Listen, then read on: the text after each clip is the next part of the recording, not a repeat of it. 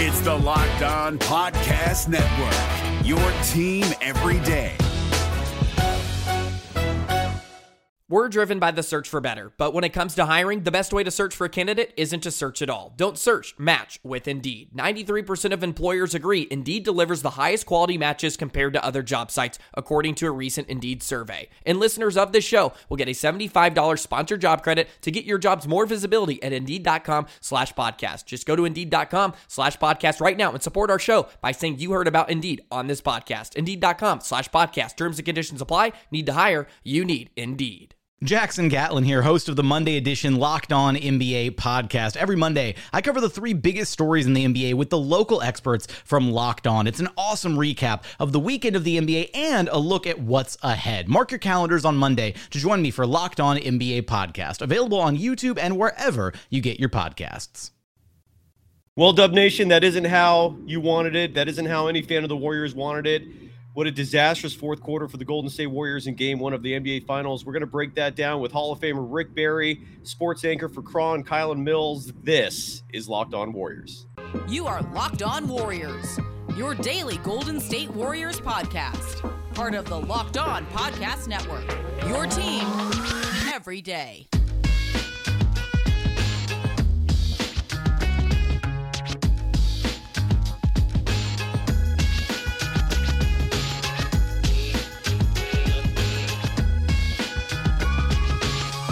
Thank you for making Locked On Warriors your first listen every day. We are free and available wherever you get podcasts. Today's episode is brought to you by Rock Auto. Amazing selection, reliably low prices, all the parts your car will ever need. Visit rockauto.com and tell them Locked On will send you. Let's go immediately to feedback for game one.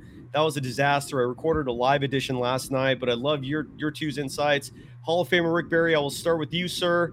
Uh, you sent me some fascinating uh, uh, voicemail messages, and we were going back and forth last night a little bit about that fourth quarter, especially. Can you share with the audience what you were sharing with me, please? Yeah, sure. I, I was just happy I got to see the game. I didn't think I would. I was flying back, and fortunately, the plane I was on, I was able to get the live feed. Uh, the way it turned out, I maybe hoped that I didn't get the feed to have to watch that debacle.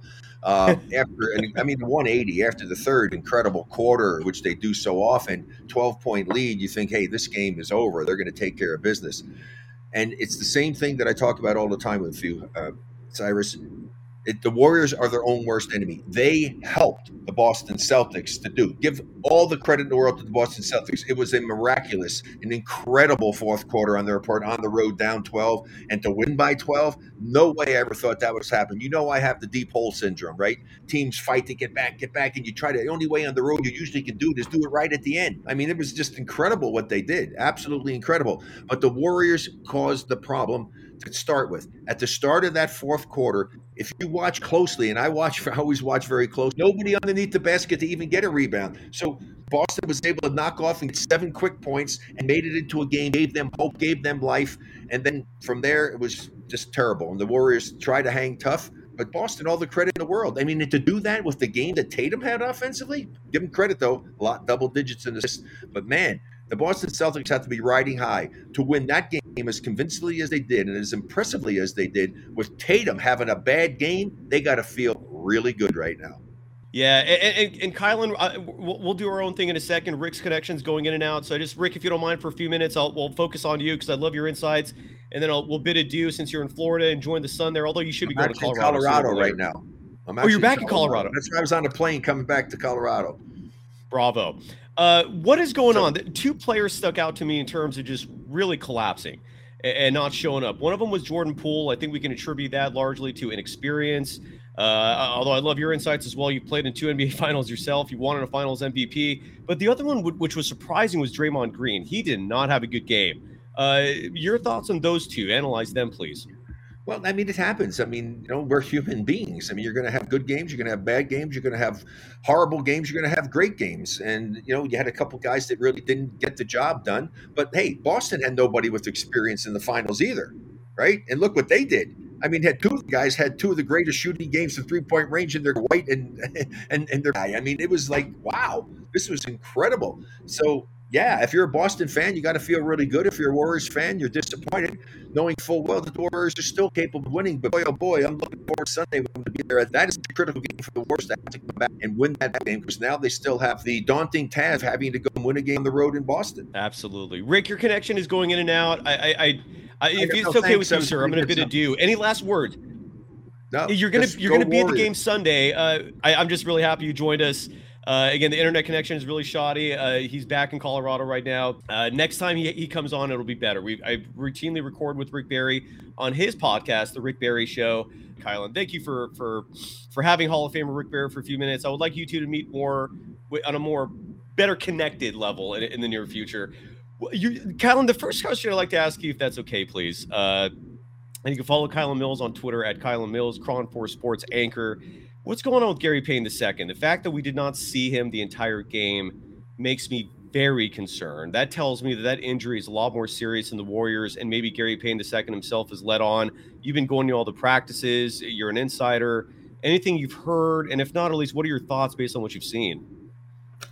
Uh, I haven't heard anything in particular about Gary Payton II aside from positives that he was expecting to return during the finals and that we should see him play at some point during the finals although I never heard that he was targeting or really, really expecting to play in game one. So I don't hmm. know that I'm completely alarmed by the fact that he didn't play last night, although he was initially listed as available. Um, I mean, I think there are concerns about his ability to shoot with that left arm because of the elbow, you know, that going full extension, especially if you're talking about longer, you know, three point shots or farther out, you know, mid range shots. Um, you know, like that can bother the elbow still even if it's even if it's technically recovered you're still going to have some discomfort and some pain. Um, so i think maybe you know they're trying to just take it slow and pump the brakes a little bit with gary payton II to make sure that he is full full go and they don't want to push him too early in what we know is going to be a marathon series and that's what the warriors were saying last night after game one. It's the first of four wins not one win so they know there is a journey and a process um, that it's going to take to win this series uh, so I'm not entirely concerned. I don't think that game one was necessarily always a must play for Gary Payton II. We knew, or at least I had some idea he would be back in the series. Um, so it didn't entirely shock me that he didn't play in game one. I still haven't seen him entirely looking super active when he's shooting around, like as far as like shooting farther out, out shots. And That's from talking good. to some, you know, sports medicine experts. Dr. Nirav Pandya with UCSF is great in analyzing a lot of the sports injuries. Um, and he says, you know, really shooting is a big concern when it's your left and, you know, the left is a shooting arm and it's the elbow. Like that becomes big concern with like not only needing to use that range of motion constantly, but also then like, you know, you've got to use the strength. It's the motion. It's, you know, a quick motion that, that can catch the elbow. So I think we'll see him back in the series. I'm not alarmed yet. Okay. Yeah. And, I want to play this sound from Draymond Green real quick. This is his post game attribution after the game, and then I'm going to elaborate a little bit on just how bad of a game he had. This is Draymond Green uh, in the post game presser talking about that collapse in the fourth quarter, which really was the key in the game. They hit 21 threes, and Marcus Smart, Al Horford, and Derrick White combined for 15 of them. So those guys are good shooters, but they combined for what? 15 out of eight. We're smart. Seven, eight, 15 for 23. My math right? Eight, seven, and eight. Eight, seven, and eight. Yeah, that's 23, right? Yeah. 15 for 23 from those guys. Eh, you know, so be fine.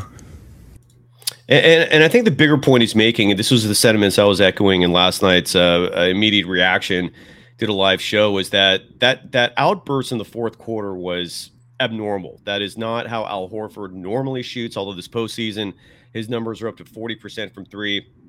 Derrick White on the regular season shot 31% from three. Uh, in the postseason, entering the game, I, or maybe after the game, he was shooting 27% from three.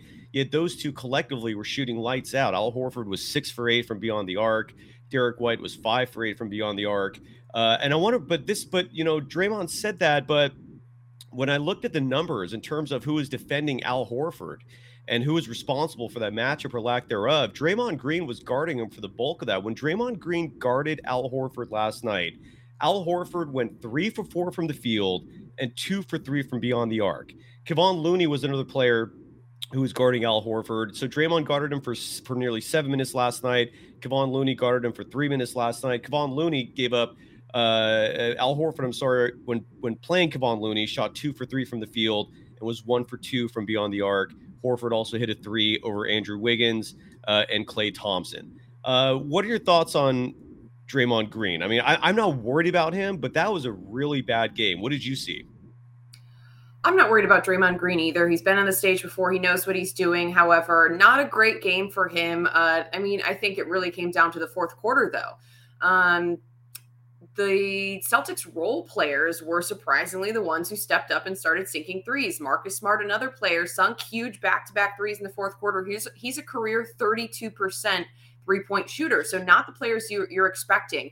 Um, what I've really noticed is after the game has wrapped up, there's been a lot of screenshots that have been popping up from that fourth quarter where you can really take a look at the Warriors' defensive shape. And they're completely out of position. They're out of position, they're out of shape, and they're not closing out those players um, there were several occasions that I saw where Al Horford was wide open on the three point line and he was able to take those shots completely unguarded with no one closing out. And you saw yeah. Draymond Green was lagging back. And I think that a lot of the Warriors players were lagging back on some of those role players who maybe don't necessarily normally hit those shots and they were letting them take the threes. Um, a little bit. And it was interesting because head coach Steve Kerr kind of echoed the same sentiments as Draymond Green in post game and saying, oh, well, you know, when a team is shooting like that, there's not much you can do. We're going to go back and look yeah. at the tape, you know, blah, blah, blah. And I think when they look at the tape, the Warriors are going to see that they could have played a lot sharper defensively in the fourth quarter. It felt like once the shots started falling for the Celtics, it just snowballed and the Warriors just looked completely discombobbled. And I noticed they were really out of position, out of shape. People weren't closing out quickly um, on the three point line. And now they know they need to do that better. So I expect the Warriors and Draymond Green is a very intuitive player. I expect him to go back, watch the film, say, hey, here's what we need to do better. All right, let's go into game two, and we're not going to let this happen again. Um, not yeah, it, from Draymond and just from the defense as a whole. I just think looking at that fourth quarter, they were totally out of whack. And usually Draymond is the, you know, the defensive leader, the defensive quarterback, and he's usually the guy who's always in position. So I think that's why it was so surprising from him because he's usually so on it on defense, and the Warriors just completely fell apart to me. They, they, you're absolutely right. They did, and we're going to break that down some more. I, the next uh, game two is Sunday uh, on ABC, and between now and then, if there's one thing this, the Warriors team needs to do desperately, is eat their damn built bars because you, you got to get that protein. It's low sugar. It gives you the energy that the Warriors were clearly lacking at the end of that game. Uh, and Kylen, I'm I got an order of of granola bars coming in for me. I'm gonna be your taste tester, and if I like these, that's what I'm gonna send to you as okay, your first sample.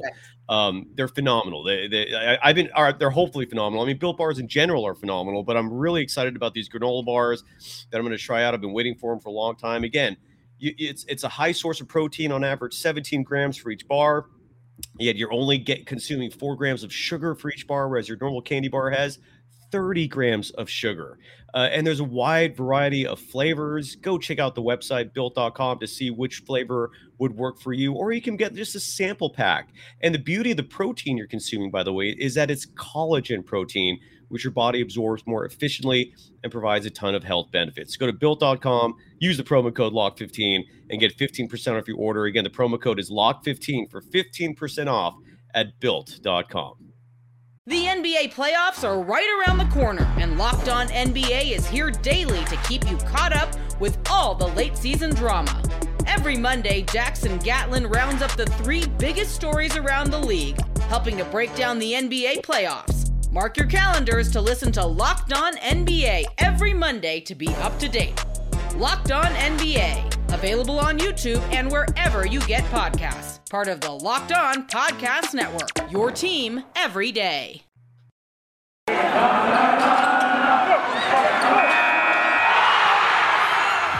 are Locked On Warriors, your daily Golden State Warriors podcast.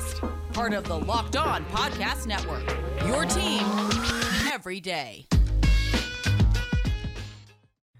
Thank you for making Locked On Warriors your first listen every day. We are free available wherever you get podcasts. You follow Kylen Mills on Twitter at Kylen Mills, KRON 4 Sports anchor. And just to echo Rick Barry's sentiments earlier, I mean, that fourth quarter, what was so disappointing for me was the lack of urgency. It, it, you know, you talked about, like you just said a moment ago, the, the lack of effort in, the, in closing out. Uh, there, there was no sense of urgency. It's almost like the Warriors settled and felt comfortable with the result. And, and that is just not how you should approach an NBA Finals game. That that is just uh, that was just horrible. Um, one thing I want to touch on, which you also said, and and it it I you know a lot of stuff came to me between last night when I did the immediate reaction show. I literally got on here the moment the game ended and just started engaging with fans and giving my instant my initial instant reaction. But then I did some research. I started thinking about the game, and one thing that really sticks out to me, and I love your thoughts on this, is that the Warriors failed to take advantage of perhaps their biggest advantage in this series against the Celtics, which is depth. The Warriors are a team that can go 11 12 on you if necessary with grade A athletic talent. You know, the bottom of that that that pile that you could of, of reserves that you could dip from is, is a Jonathan Kuminga, is a Moses Moody. Last night, the Warriors were eight deep. They didn't go beyond that. And the eighth man they were using was Andre Iguodala. And it was weird seeing Iguodala play the number of minutes that he did. He, he played 12 minutes in that game. Defensively, I was doing the research, and he was actually lights out. Uh, his his primary assignment when he was playing on defense was Jayson Tatum, who his struggles were largely because of Iguodala. Uh, when he was guarding Payton Pritchard, Pritchard didn't score anything. When he was guarding Derrick White, uh, Derrick White scored just one field goal the whole time. Uh, the point is, is that he was he was doing great, but he's an offensive liability. So when he's out there, I don't know if you could play Iguodala and Draymond together. But the point is, in the in the bigger picture, Jordan Poole had a horrible game, and I don't know if you can give him 25 minutes in game two if he starts out playing like he did in game one. But my question to you is, why do you think the Warriors were hesitant to dip into those reserves? I think Nemanja Bjelica, for example, would thrive in a series like these because in this because he's a two-way player. He can play defense on a guy like Al Horford who's not explosive, but he can also space the floor offensively. Uh, Moses Moody could have tremendous value in this series. You know, he's a big 220 pound kid, long wingspan who can shoot the ball and play defense. What are your thoughts on why the Warriors did not go into the reserves given the depth they have?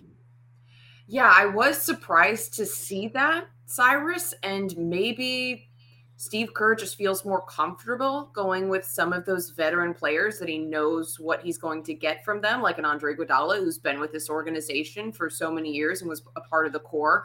Um, I think though that's a huge advantage the Warriors need to take take advantage of is that they can run 10, 11, even 12 guys out there if they want to, who could be starters on other teams in the league. Like I look at a Moses Moody, and he could really be a key player if he wasn't on the Golden State Warriors and the team that has this level of talent. I mean, the players the Warriors bring in off the bench are players who are in, are incredibly talented. They just happen to be on a team that is so so deep. They're playing behind Steph Curry, Klay Thompson, Draymond Green, etc. You know, I mean, what can you do?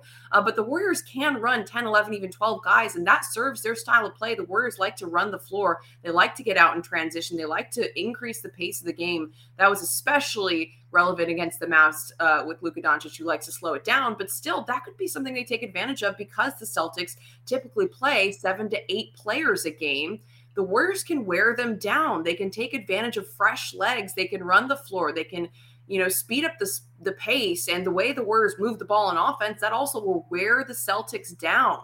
And that makes it a lot hot, harder in the fourth quarter for Boston to get so hot shooting if they've yeah. been worn down running around all game.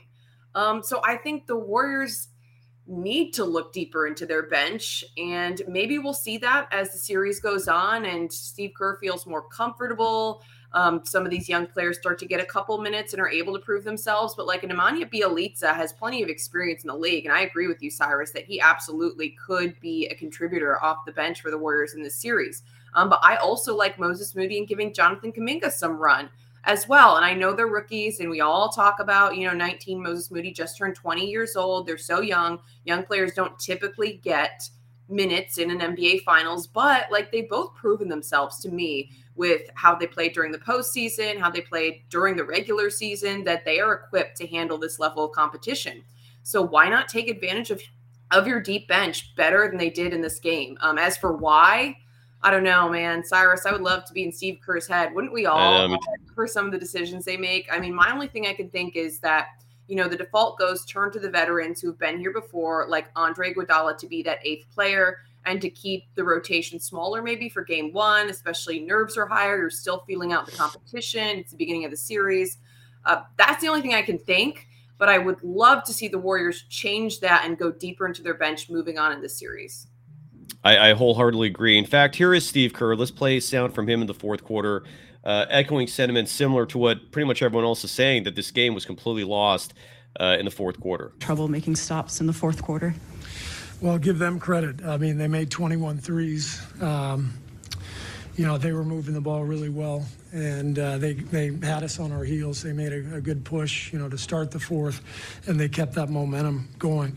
Um, it's going to be it's going to be tough, um, you know, to to to beat Boston if if they're making 21 threes and they're getting, you know, combined 11 from you know Horford and White. Um, you know, the, those guys um, give them credit. They knocked down every big shot in the fourth quarter.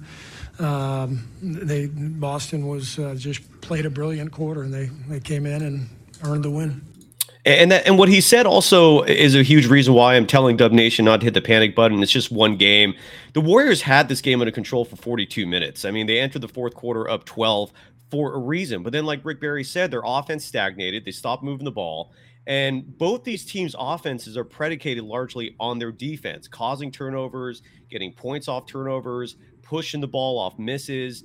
And when the Celtics are just making the the at, a, at that the at that rate of efficiency, the Warriors can't push it back. You know, they're they're every time they brought the ball up, they were facing a set defense, the best defense in the NBA uh, statistically, and they, that's why they scored 14 points. It's a huge reason in the fourth quarter. In your thoughts, is should should a panic button be pressed? Like a lot of people are very worried right now. Is the worry justifiable, or do you think it's just one game, game two, which I'm incredibly confident about? The Warriors are favored by four, uh, according to, to our longtime sponsor, BetOnline. What are your thoughts on just the mentality that the fans should have about this series? The NBA playoffs are right around the corner, and Locked On NBA is here daily to keep you caught up with all the late season drama. Every Monday, Jackson Gatlin rounds up the three biggest stories around the league, helping to break down the NBA playoffs. Mark your calendars to listen to Locked On NBA every Monday to be up to date. Locked On NBA, available on YouTube and wherever you get podcasts. Part of the Locked On Podcast Network, your team every day. Dub Nation Twitter was very entertaining last night, Cyrus. I will say that. Um, I think that there's no reason to press the panic button right now. I will give, I will say they're somewhat justifiably concerned because the Celtics proved they won't lie, lie down. They're going to battle back no matter how much they're down. And to me, last night's game proved there's very, very little margin for error. Mm-hmm. There is no room in a series like this to maybe get complacent, like you mentioned in the fourth quarter. There's no room to maybe settle settle in a little bit and to maybe dial it back a little bit. There's no room for that. And that's what last night proved to me is that the Warriors have to have their foot on the gas for the full minutes in order to win this game and this series against the Celtics because this is the next best team in the NBA. So I think it was a lesson learned and I think it's understandable to be concerned because the Celtics they shot really hot and then just the way they battled back and they did not give up. So we know this series that's what it's going to take for the Warriors to win. Um, but to me I'm not panicked. First of all, what yeah. are the odds that those Boston role players all are shooting the way they were shooting last night in the game and and especially in the fourth quarter again? And on multiple nights enough to close out this series um, if the Warriors are able to be effective in shutting down um, Jayson Tatum and Jaylen Brown, which, by the way, I think it was Tatum only had like eight points at halftime. I mean, the Warriors yeah. did a good job defensively, especially early on in the game. Um, so, you know, what are the odds that the role players are going to step up and hit so many shots and players who aren't usually their big three point shooters are going to get so hot again? Um, so I think that's one reason why Warriors fans should be, you know, a little bit trepidation, have a little bit of trepidation, but just not be panicked. Um, and then the other thing is this Warriors team is a veteran team. They're they know how to make adjustments. They know how to close out series. They know what it takes to win a series. Last night, maybe a speed bump, but I don't think it happens again. I don't think there's any way the Warriors have a fourth quarter collapse again with this veteran core that has been in the situation before, that knows what it takes to win series. And I think it was a lesson learned, but I don't think they let it happen again. I don't see Draymond Green letting it happen again with the way that he leads this team and the firepower he brings to this team. Um, so I think that the Warriors, and it's funny, they all talked about it after the game. They said, We're still confident. We're still confident. Klay yep. Thompson, Kevon Looney, Steph, like they all came out and said the same thing. They are not panicked. They said, We're still confident. We know exactly what we need to do. We need to play the way we did the first 36, 40 minutes for the entire 48 minutes instead of, you know, maybe taking the foot off the gas a little. And then things also snowballed. I mean, that's one thing Draymond Green talked about is that when the other team starts hitting shots like that and players you aren't expecting to hit shots, it sucks the life out of the room a little bit. And it definitely takes the wind out of your sails as a player when the other team is hitting shots. And then suddenly you miss a couple shots and the Warriors miss a couple shots. And there's just this momentum shift and it just snowballs. And all of a sudden the defense gets out of control and, you know, they start looking discombobulated. Then the offense is affected. Um, so I just I think the Warriors will know how to respond, and I am not concerned. I think they win game two, and I think they still can absolutely take the series. Yeah, I whole I wholeheartedly agree. Um, you know, and and Al, Al, Horford does not normally post up stat lines like that. He actually had right. a very similar game. Uh, I believe it was Game Four of the Eastern Conference semifinals against the Bucks. He had a he had a night where in 42 minutes of play, he went five for seven from three, very comparable to a six for eight performance in Game One, and he put up 30 points uh, in addition to eight rebounds. The following game, uh, he responded to that with a 41 minute performance where he had eight points uh, on 0 for 2 shooting from three. So he, that is not the norm. And even Derrick White, who's been shockingly amazing this postseason, uh, uh, for a player who did not have a solid uh, uh, three point shot, he his his baby's born, and all of a sudden he knows how to shoot the three. It's really crazy. The timing correlates almost to the T. Um, one thing that I think the Warriors uh, need to re- I hope they realize this and and and I'm sure they do. Look, they have dynasty pedigree in them, but th- every playoff series is about matchups and Jordan Poole. I just don't know if this series is made for Jordan Poole. Um, in Derrick White's huge game last night, the bulk of his points came with Jordan Poole guarding him. Um, uh, eh, you know, and and Poole guarded him for almost five minutes. He he also shot made a three over Stephen Curry, who was guarding him for a little while. Uh, he surprisingly made a three over Andrew Wiggins, who I thought was playing def, uh, decent def, uh, decent defense. Yeah, and then Draymond Green was one of the players again, uh, piggybacking off his horrible night because he was largely guarding Al Horford when Horford was going off. He was also guarding uh, Derrick White for one of those threes. If you look at the the video replays, it was Draymond who was sagging um, and not running up to the players, not putting his hand up. So I don't envision Draymond Green having another bad game. He does not do that two straight games. Uh, another thing that I that I really think the Warriors need to do in terms of adjustments is their minute distribution. Uh, one thing that stuck out to me when that run was real, when the snowball was starting to roll in that fourth quarter, I thought Andrew Wiggins should have come back into the game a lot sooner. He came back in at approximately the six minute mark uh, when he should have been coming in and really playing the whole quarter if necessary. He played 34 minutes for the game. He's a player that should be giving you 40, um, especially with his body type, with his skill set, which in, in, a lot of ways bears similarity to uh, Jimmy Butler. Um, Wiggins has to be more aggressive, and Wiggins has to be given that defensive si- assignment to Jaylen Brown a lot more, especially because that whole run started with Jaylen Brown just picking them apart. I mean, I'm looking at the play by play right now of that fourth quarter, and it was Jaylen Brown making an 18 footer, Jaylen Brown making a 26 uh, foot three pointer. Uh, shortly after that, Jaylen Brown made another 24 foot three pointer. Then Jaylen Brown made a driving layup, and all of a sudden, after that second driving layup, uh, the lead was practically gone. And and then you saw the three pointers start to fall after that with the Celtics uh, developing uh, their rhythm and their confidence. And so, you know, the, the great news is a, a typical battle in a playoff series like this is going to be. You're going to see a lot of adjustments. It is like a boxing match where you know you're, you're, trading punches uh, you're going to each round you're going to have maybe different winners. Um, but i personally would like to see wiggins have more minutes. He had 34 i thought steph could have played even a little more. I know some people were saying he was gassed but he can handle 40 minutes. He played 38 um, and then one player that really struggled uh, and he echoed similar sentiments of calmness, telling people to relax after the game was Klay Thompson. But Klay Thompson did not have a good game. He was three for seven from three, which is okay. He hit some big threes, but he was six for 14 from the field as a whole, finished with only 15 points. Um, your thoughts on everything I just said right there, please. A big concern for me, Cyrus, is the play of Jordan Poole. And like you said, how he will fare with the matchups in this series. That was one thing that stuck out to me about last night. First of all, he was a defensive liability. There were Huge. so many times that he was just blown by. He wasn't where he needed to be, and he just was not playing sound defense when it comes to footwork, positioning, just like nothing was going right for him. And he's never been one to hang his hat on defense, but it was just glaringly obvious in this series. There was a like slow motion GIF or something like that. The NBA tweeted out of Jaylen Brown just blowing by Jordan Poole. Jordan Poole, people were calling a traffic cone. His feet were like glued to the ground. I know, like, I know exactly you know exactly what you're talking about. I'm talking about, right? Like, yep, exactly. So Stephen work. Curry was looking at him. Yes. Stephen Curry gave him a dirty look there. Yeah, no, I'm with yeah, you. Steph yeah. Curry like threw his hands up and kind of gave him a look. Um, and that really stuck out to me because watching it back in like slow motion was so much more painful. But like Jordan Poole's just standing here, doesn't move his feet, just kind of like reach out and like half heartedly tries to grab Jaylen Brown as he just goes straight to the bucket. Um, so to me, first of all, that's a huge concern with the matchups in this series. The Warriors Warriors have to play lockdown defense. The lack of defense is, you know, a big reason why the Celtics got hot in the fourth quarter. We talk about the sacking off the ball, not being urgent um, and just being out of shape. And Jordan Poole isn't going to help the Warriors defensively. And that's why I agree that I would like to see more Andrew Wiggins. Um, I thought he played well, and his body size, his defensive abilities, I think that he's going to be a huge, huge factor in the series.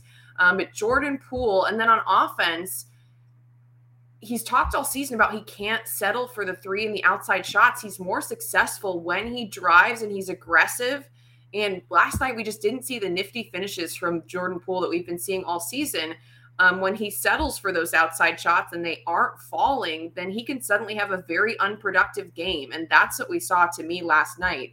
Um, also, to me, he was one of the catalysts of that Celtics run. I remember he did he pulled up early in the fourth and tried to hit a three, missed. I think it was the next possession. He had a turnover, threw the ball away.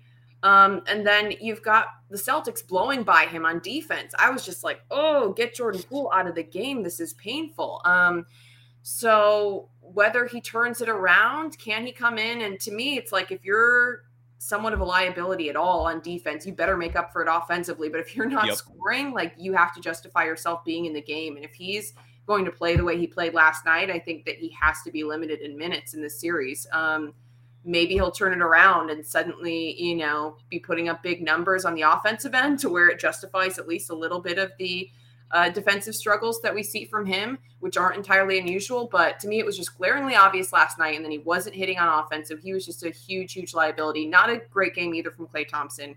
But, no. you know, I, he's someone who's been here before. And I think that he will come out and suddenly be hot in game two. I could see that happening. Yeah, Otto Porter Jr. actually I thought had a great game. He was four for five from three. That was an effort wasted, and and that's a player who he has a minutes restriction of 25 uh, that's continued from the regular season to the postseason, but he only played 23. I, I, I feel like you could push that minute limit a little bit this late in the season. I mean, it's the NBA Finals. Have him out there another three four minutes if necessary. His I, ultimately to me the bottom line after seeing this this first game against the Celtics. Um, because this is the first meaningful game any of us have seen between these two teams really I can't count since when, in all honesty, if ever, uh, is that the war? If the Warriors are going to succeed in this series, and and and, and, on, and I'm agreeing with you that no panic button should be pressed. I just literally looked at every box score of the the uh, Celtics and Bucks series. That was a series where Al Horford had that huge 30 point game. He did not have another huge game the rest of that series. He had one other game where he went four for nine from three and finished with uh, 12 points, and, and those are all the shots he made.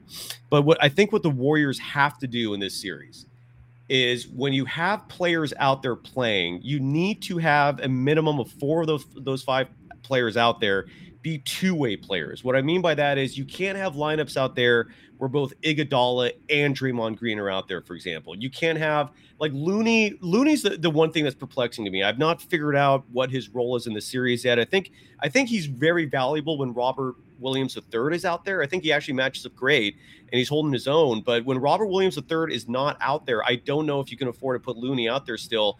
Um, and this is where Nemanja Bjelica, I think he would match up great against Al Horford, just because Al Horford's not going to blow by you.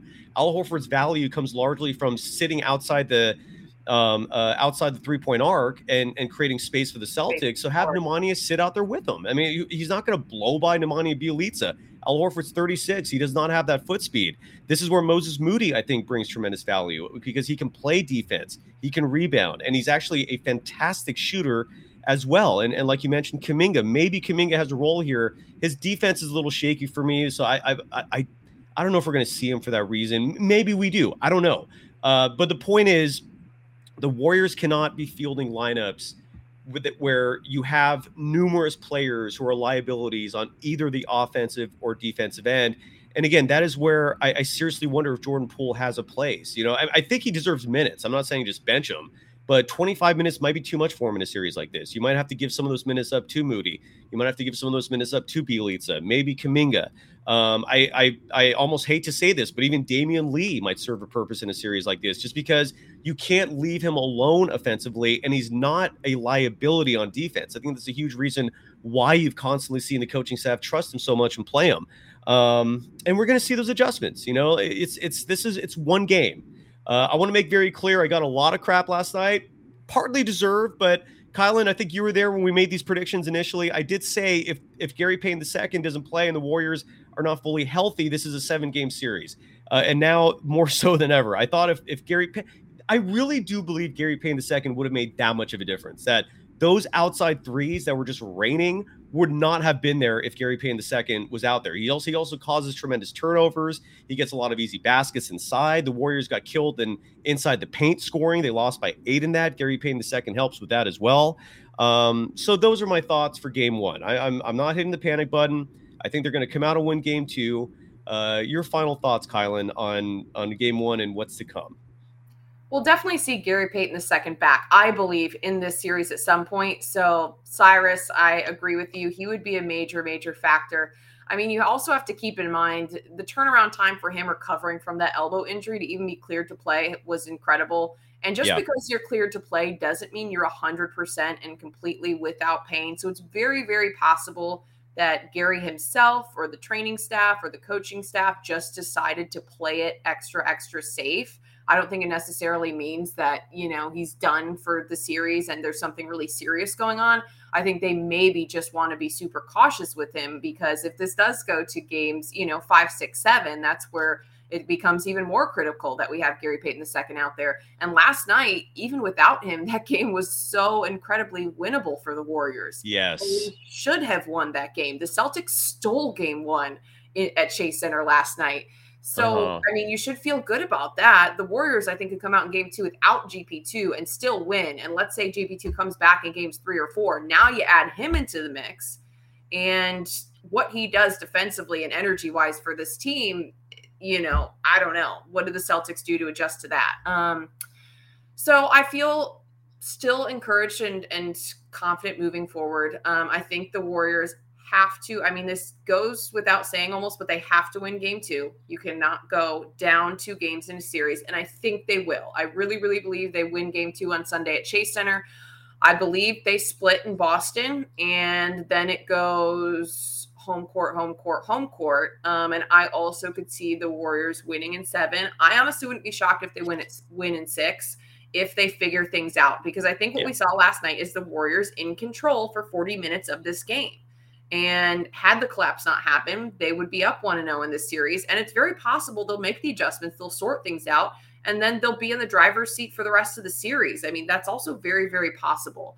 Um, so, I mean, they could go up 3 2 after game five, and maybe they want to come out and finish it in game six. So, I still think it's very possible the Warriors close out this game in six, which was my prediction, Cyrus. Um, I said Warriors in six, and it was for a different reason. I hope I you're right. Not, I hope you're right. I yes. was not. I was not expecting them to go down 0-1. Um, I was expecting them to be up 3 1 at the end of game four. And then they've struggled so far in that first closeout game. And then I thought a second closeout game is where they would get the job done. Um, but we'll have to see. I think Warriors fans should be comforted in that we're not going to see the same collapse we saw last night. Draymond Green doesn't have bad games Yeah. like that two nights in a row. I don't believe all of the Celtics role players, reserves, you mentioned Al Horford, uh, Marcus Smart, Derrick White. I don't think they're going to shoot like that every night of the series. There's no possible way.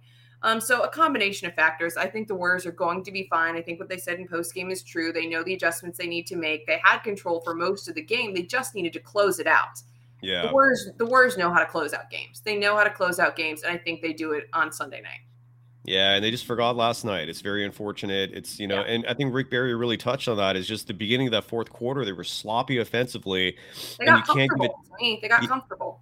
They did absolutely right, and you just can't do that with the Celtics team. I mean, I mean, this is this is a very formidable opponent. But I'm with you when you look at the rosters and you look at the two teams. I still confidently say the Warriors are the better team, and it was just it, it- a lot of that was fluky. It was just very fluky. I mean, I mean, Al Horford six for eight from three.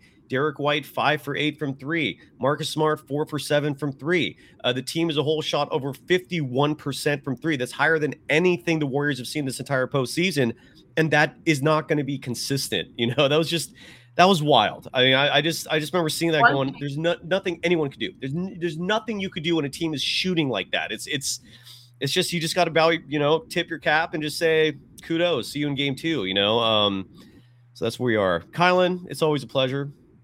Uh, it really is. Um, it was great to see you. Are you going to game two? Are you going to be in Chase Center? Yes, I'll be at Chase Center for game two. And I want to say if Boston shoots like that every single night of the series, they deserve to win the series. I mean, Fair. that's insane. It is incredible. Like you said, like what they haven't seen anyone who shoots like that because like who can sustain that shooting for an entire series? So if they do, then hats off to Boston. I don't see it happening. Uh, but as always, great to see you, Cyrus. I'll be at game two. You can join us on KRON 4. We're doing Hoop Session, which is like a 15 minute basketball show we're doing every night. Nice. recapping everything that we've learned about the Warriors at practice. So they should be back in the gym tomorrow, I would think. Um, and we'll be out there bringing you the latest.